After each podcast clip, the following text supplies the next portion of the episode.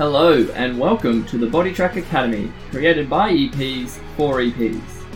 We'll cover all things clinical, business, and personal growth to help you and the exercise physiology industry reach its potential.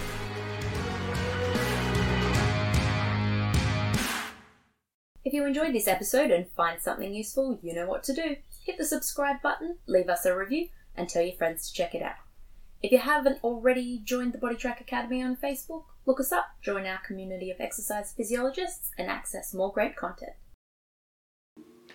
Howdy, associates. We hope that you are enjoying the Body Track Academy podcast thus far. Today we have Caitlin in, and she is going to be talking to us about cardio oncology. So, Caitlin, welcome to the podcast room. Thanks, Dan. Thanks for having me again.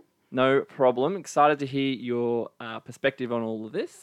What, straight off the bat, what is, for the best understanding of cardio oncology? Yeah, so cardio oncology is a bit of a kind of newer term um, being thrown around. Uh, it's been around for for a little while, but it's something that we're really starting to see um, emerging, and it's something that as exercise physiologists we um, are starting to need to take a bit more bit more notice of because it's something that we have quite an important role in, and um, we'll start to learn a bit more about why that is. Um, but a big kind of component is now that we are fortunately seeing um, longer rates of cancer free survival or five year survival. Um, we're starting to see people living longer into that survivorship phase. That flows on really nicely from what Nicole was talking about in our survivorship podcast. Um, if you guys have had a chance to check that one out.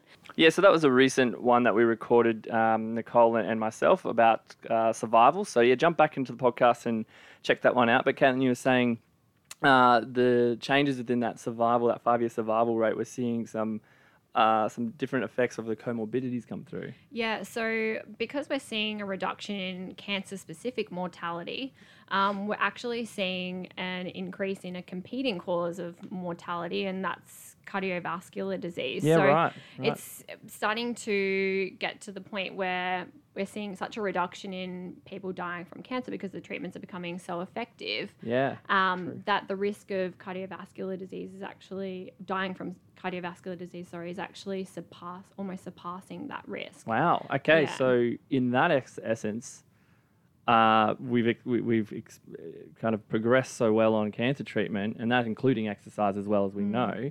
Um, so does our shift sort of happen then into cardiovascular disease um, management? I guess in a way for this case. Yeah, definitely. And I think like oncology patients are a different kind of specific um, group that we Mm. have to have a little bit more awareness of of this about because. Um, we know that after the five-year survival rate for a lot of the common cancers, that they're up to four time, fourfold increased risk of actually dying due to cardiovascular disease Yeah. compared to people without a cancer history. Wow. Um, So and significant risk factor. Yeah. and yep. they're up to 18 and a half fold increased risk of developing um, a cardiovascular based risk factor. Wow. So, this is the stuff like you don't.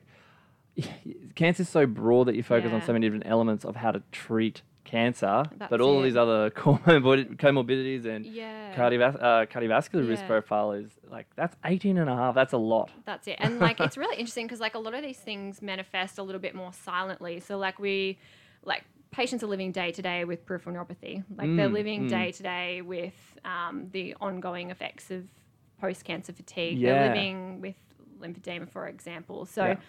This is something that kind of manifests a little bit slower over time and it's not really until it's too late that we can kind of see it really manifest in a way. way that's Yeah. yeah, quite Right. quite difficult to manage. Wow. Yeah. Okay.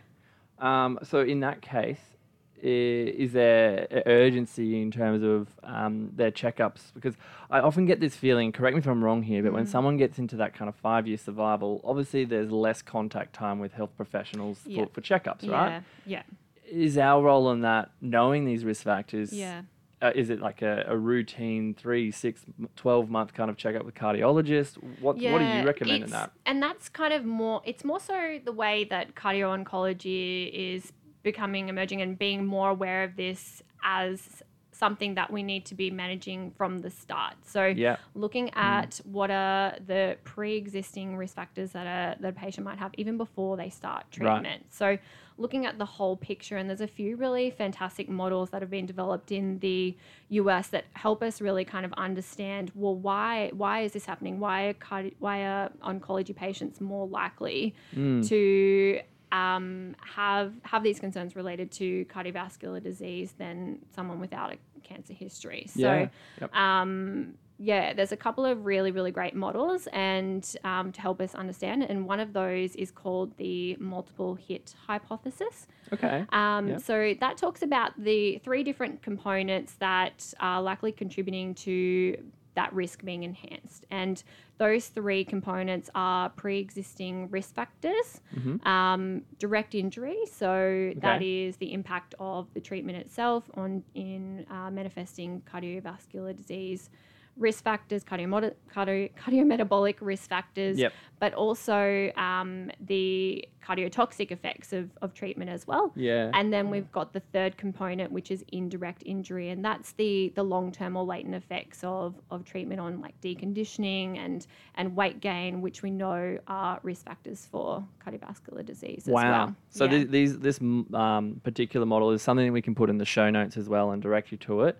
Um, so in terms of how like how we use that model, is, is it a point system? Is it asking questions around it, or how does it sort of work? more to recognize and start to stratify risk around the uh, different elements so that we can start to kind of uh, direct direct treatment Yeah. direct um, preventative measures preventative medicine preventative pharmacology all of those things Getting ahead of the game, I guess. yeah exactly Yeah, yeah, before it's too and late, like you that's said. really where cardio-oncology is is is heading is to Mm, be that more preventative approach because it is it's so unfortunate that now so many people are going through cancer treatment and they're coming to the other side and then that's been like kind of their big journey their big hurdle that they've crossed Yeah, and then yep, all of a yep. sudden 10 years down the track they're dying instead from cardiovascular disease like it's just not really Mm. No. good enough no, it's not. and especially But- when we know as exercise physiologists that there is so many um, different ways that exercise can help reduce the modifiable risk factors. So um, I might talk a little bit more about another model that talks a little bit Yeah, about the different. You just mentioned a um, couple of models, didn't you? So yeah, please. yeah. I might talk a little one. bit more about the the model that talks about our the different modifiable factors. So Okay. The things that we can have a protective um, approach to, um, as well as the uh, non-modifiable, and there some of the, the impacts of, of Yeah. the treatment. Go ahead, um, Yeah. because it'll be interesting to like gather as much information for um, through the associates, I guess, to yeah, Yeah, find out what and- what is uh, a good source to go to for this, because um, this is news to me. Like I knew there was obviously a huge risk um, of increased comorbidities. Um, cardiovascular, I didn't know was to this extent. Yeah. So, yeah, what's the other model that's out there? yeah, yeah, well? and I think that it it is also really helpful just to inform like your history taking when you're assessing a patient as well. Yeah, super essential. Hey. Yeah, because this this is something that doesn't just kind of like it is. Uh, the risk is high within the 12 months post cancer treatment, Mm. um, but it's continues to remain high 10 to 20 years post. So if you're seeing a cancer patient who's had cancer 10, 20 years ago, well, you're not seeing a cancer patient, you're just seeing a normal yeah, patient. of course. Yeah. And in their history, it, it's indicated that they've had like breast or prostate or colorectal cancer or something 20 years ago. Yep. Oh, okay, that's long enough ago that we don't have to worry you know, it it's anymore. so funny. It's interesting you bring that up because that is exactly what I I would feel that even I've done with some of my, my clients that I see. There's I, I know. I can pick a one guy picture one guy now. He had cancer before I actually started seeing him. Um, so I've taken it down as history, but never knew that this is such like the, Yeah. the longer term effect. Um, and you know he's functioning fine now. He, he is very good, but this is really good information and so it. vital for all the new EPs and other EPs out there to, to get. So sorry, I keep cutting you off a little that's okay, bit. that's all right. Go on to the onto the we're next gonna model. keep bouncing around, but we're gonna We keep we're gonna get there. Yeah, we're gonna get there. Um, but yeah, like as like as you said, like and that uh, the the longer that it gets after treatment, can also see an increase in in risk as well. So it doesn't become less important. If anything, it becomes No, almost more, more yeah, more important. Mm. Yeah. So this uh, risk and protect compounding risk and protective. Um, uh, model was something developed in the US by um, Amy Kirkham. Amy Kirkham and her colleagues. Um, and it's a really, really great way to kind of conceptualize what are the different elements that are contributing to to the manifestation of, Mm. of cardiovascular disease and mortality. Yep. Um, and so it breaks it down into the different stages of the continuum, which is really helpful, as we've seen with ha- with Nicole's um, podcast Yeah. before. Yeah. So it fit in nicely. Yeah, because it can Yep. help you. Because if, you even if you've got a cancer patient right now, you can put all this stuff into practice straight away. Yep. So looking at um, the uh, pre-diagnosis, so this is before they've even identified to have ha- to have a cancer diagnosis. Right. The things that will increase their risk are age is the number one risk factor for Okay. developing cardiovascular disease or cardiac toxicity, which I'll talk a little bit more Yep. about. So, Is there a certain cutoff or range or? um, not off the top of my head, Yep. but older age Yeah, will as a- exacerbate risk Yeah. significantly. So, and that's not com- completely exclusive because um, this, and so sorry, I should preface as well. This model is actually um, developed uh, based on breast cancer research, okay. Yeah. but Mm. you'll be able to see how it can be applied to Mm. other forms of, of cancer as well. Yep. Um, and I'll talk a little bit more about how uh, the risk may be a little bit higher in women who are who are younger, Mhm. um, particularly with breast cancer, because of the impacts on on menopause. Yeah. But older age is across the board the number one risk factor. Wow. Yeah. Okay. And then, so in addition to older age, in that pre diagnosis uh, phase, another um, major risk factor is uh, common, uh, common modifiable risk factors between cardiovascular disease and breast cancer. So we know that there are a number of uh, lifestyle and modifiable factors that are common between those people that have cardiovascular disease and breast cancer. So these are things like physical inactivity, Yep. diabetes, dyslipidemia, yeah, hypertension.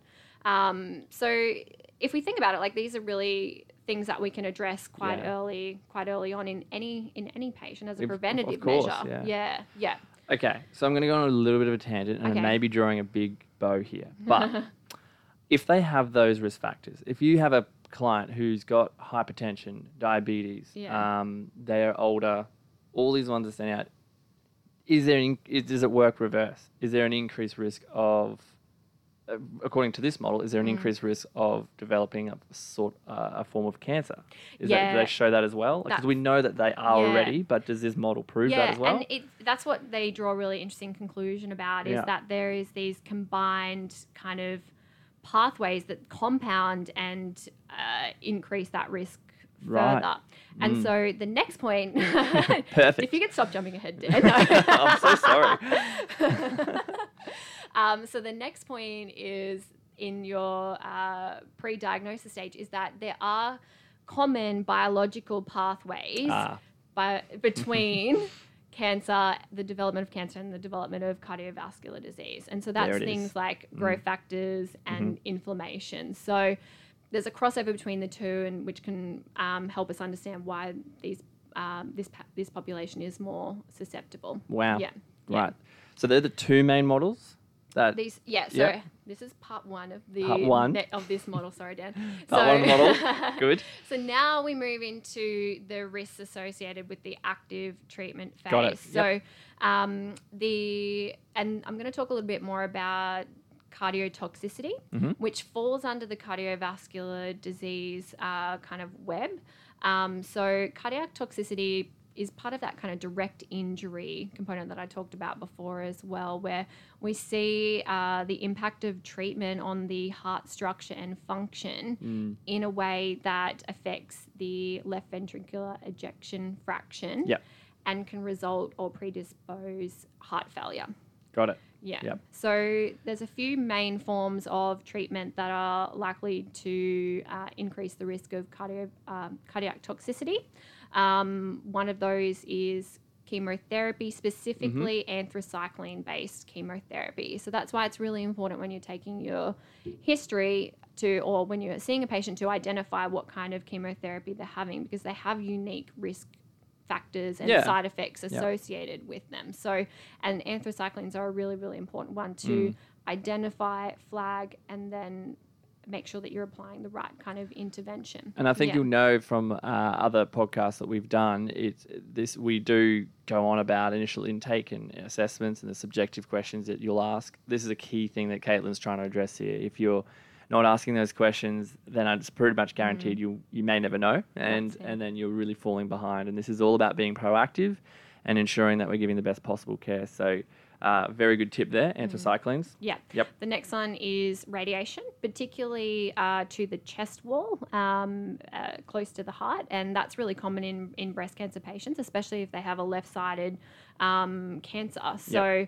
Um, that is another one that really increases the risk of cardiac toxicity. Mm-hmm. Um, and then the third thing is the use of trastuzumab. So that is. Now that is a mouthful. Let's Oh say that one more God, I thought time. that was going to mess. Trastuzumab. Okay. and I think Please uh, explain. please please write into me if I butchered that. Um, no. um, and so that's something that really commonly we see is uh, prolonged uh, for prolonged use for breast cancer patients as well. It's quite common. So. And a combination, and quite often we'll also see a combination of all three of these treatments, or one or two of these treatments. So, Yeah, uh, so- even like a low dose of anthracyclines and a low Mm. dose of radiation significantly increases that risk. So just starting to build an understanding of that risk profile is, Yeah. is so important. And oncologists are very aware of this. Like this is not something that we know and they don't. Like Mm. they will make really, really intense risk evaluation Yeah, I bet, yeah. before uh, providing a treatment based Mm. on how effective they think it's going to be in managing the individual's cancer. So they don't Yeah. not give out anthracyclines or high dose radiation lightly. Like this is something that like is is very very risky. Yeah. Um, so. Uh, and I'll talk a bit more about that in the protective Okay. model. Yeah, very yeah, rigorous uh, structures, I would say, in terms of how they uh, the, the dosage and what type of treatment they're that's giving. it. Yeah, Um, yeah, some And- one job I probably do not want to do. that's it. Yeah, that's no. a lot of risk. It's not quite our Uh, qualification. So don't tell your patient that you can't have anthracycline Yeah. based treatment. That's not your role. Um, but And- yeah, no, that's very very important stuff. Um, Yeah. And I, I was gonna. say, Is there anything before you before you go on the protective? Is there anything that uh, like a, a number of increased risk because of the type, types of treatment, like combined, as you were saying, it is increasing the risk. Is there a, is there a number around that, like twofold, threefold, or not not known at the moment? not at the top of my head, but Yeah. like when uh, the compounding risk Yeah. is is really what you're you're looking at, and that's that's the nature of of uh, cardiovascular disease. It's multifaceted, typically. Yeah, so like it's not usually just because you have hypertension. It's usually Mm. because you have a combination of those different cardiometabolic or lifestyle or biological factors that Mm. are predisposing predisposing this, and Yep. um, it it it is a combination. Yep, Yeah, Exactly. Yeah. we never really just treat the one thing, do That's we? it, Always yeah. the combination of all. Okay, let's go into the protective. Was it? No. What was it? I'm still on the. Oh, you're I'm still on it. the model. I am jumping I'm ahead. Sorry. All right, keep going. Keep pushing through. So we're still in the active treatment phase, Active and then we've got good. one more lot down, and then we'll get to the protective. Oh, okay. okay. I'm getting excited. so the other um, uh, uh, risk that we identify in the active treatment phase is lifestyle toxicity, and so this is the impact of treatment on people's capacity to be able to maintain a, a good lifestyle. And one of the biggest things, especially for breast cancer patients with a lot of the treatments, is that they start to gain a lot of weight, um, and obesity is a big risk factor for for cardiovascular disease. Mhm. Um, it's also a risk factor for the increased likelihood of the manifestation of cardiac toxicity as well. Um, similarly, we also see some of the lowest rates of physical activity in women who are going through and after um, cancer treatment. Um, so that's another thing that increases the risk. We see an increased presence of um, stress, so financial, uh, stress related to fear of recurrence, stress related to um, this new lifestyle that they're having to to adjust to. Um, lots of different things uh, create new stresses for for the individual, and Yep. that and stress is well well established to Very be well documented Yeah, to yeah. be having an impact on all conditions, uh, particularly in this case. Hey. Yeah. Absolutely. And then we also see from a dietary point of view um, as well. So, uh, with with a bit of a change. So- Sometimes, like during chemo, people can't eat as well as well. That can be a Mm. contributing factor, um, and ta changes in taste. Uh, that also contributes to to diet. Yep. Um, so that can have an impact to an extent. But there's some Yeah. other yeah multifactorial and, it, and Mm. it's that downward spiral from it all, isn't it? Really, it. if you look yeah. at it from all uh, uh, all angles, the biopsychosocial model comes Yeah. into that, as you ju- just touched on there. yeah. Um, yeah, it can all add into the uh, the risk, isn't it? And then more broadly as well, we have the direct injury of, of treatment um, and specific to uh, from a cardiac point of view. So with the pres like so with a lot of um, breast cancer based treatments, we can see an increase in the presence of epicardial fat, Okay. which Yep. we know uh, is another big risk factor because having that fat localized really close to the heart Mm. means there's an increased likelihood of secretion of some of those inflammatory markers. Yep. Yeah. Indeed. Um, we see aortic stiffness. We see um, non-alcoholic fatty liver disease as well. Um, so which yeah, in itself has some really interesting research coming out as well um, about exercise with, with NAFLD. Yeah, Yep. yeah. So these are the more kind of pathological things that you, you you're less likely to see. Like you can easily assess if someone's diet or lifestyle or stress has, has changed.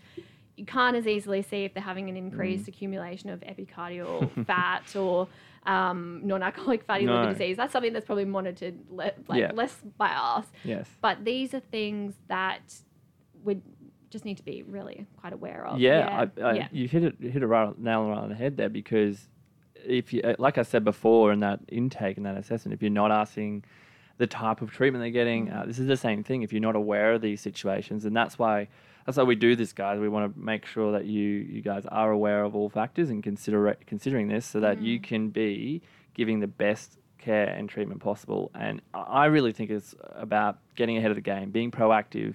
Um, and by checking this, you can manage your client really, really well um, during treatment, post treatment, in that survival, whatever stage. But by having an, all this knowledge and information, you can apply it really well and be ahead of the game and make sure they have the best outcome in their life. Hey. That's it. Absolutely. Yep. Absolutely. Now I'm going to move Well, on. what are we on now? We're excited. We're going to um, post treatment or survivorship. Okay. Um, and this one is a bit more specific to uh, breast cancer, but may also be for our gynecological um, cancers as well, depending on their type of treatment. And that is actually menopause. So, Mm-hmm. menopause uh, being a time where we obviously have a significant reduction in the presence of estrogen. And we know that estrogen is a protective factor Yep. for Huge the protector. heart. Mhm. Yes, it's also a protective factor against weight gain Mhm. um, and a lot of other hormonal based things that will increase our risk of, of cardiovascular. It's probably a whole nother podcast, That's a isn't whole it, really? podcast. Yeah, But these yeah, main Yeah, basics. that's it. Um, and it's and coming back to what I said before about uh, younger women and and the risks associated with with menopause, because they're going through this change in uh, in estrogen and um, menopause earlier on in in life, they're having an increased risk earlier on as well for this. Uh, compounding uh, effects later later on in life. Yeah, So Right. um, they're much more likely as they age to experience cardiovascular disease earlier than Mm. someone who, for example, gets cancer a little bit later in life. Mm. Yeah. Yep. Um, Menopause, eh? menopause. it does have a lot of uh, issues around it. Yeah. Um, and yeah, you've highlighted one, but there's many. Yeah. That's it. And fortunately, exercise can help a bit with Yeah. menopause, which is we're fortunate to Yep. have that aspect on our side. Indeed. Yeah. Um, and then the other thing um, from a survivorship phase is the ongoing effects of treatment Mm-hmm. um, in terms of, particularly as I said before, about deconditioning and weight gain. Yep. So, two thirds of cancer survivors are not meeting the physical activity guidelines. Is it still two thirds? Yeah. Wow. Yeah. Um, I thought we got better. Yeah. no. Need more exercise physiologists. Yep, we do. Um, and then only 10% of people about six years after cancer return to their pre diagnosis body weight.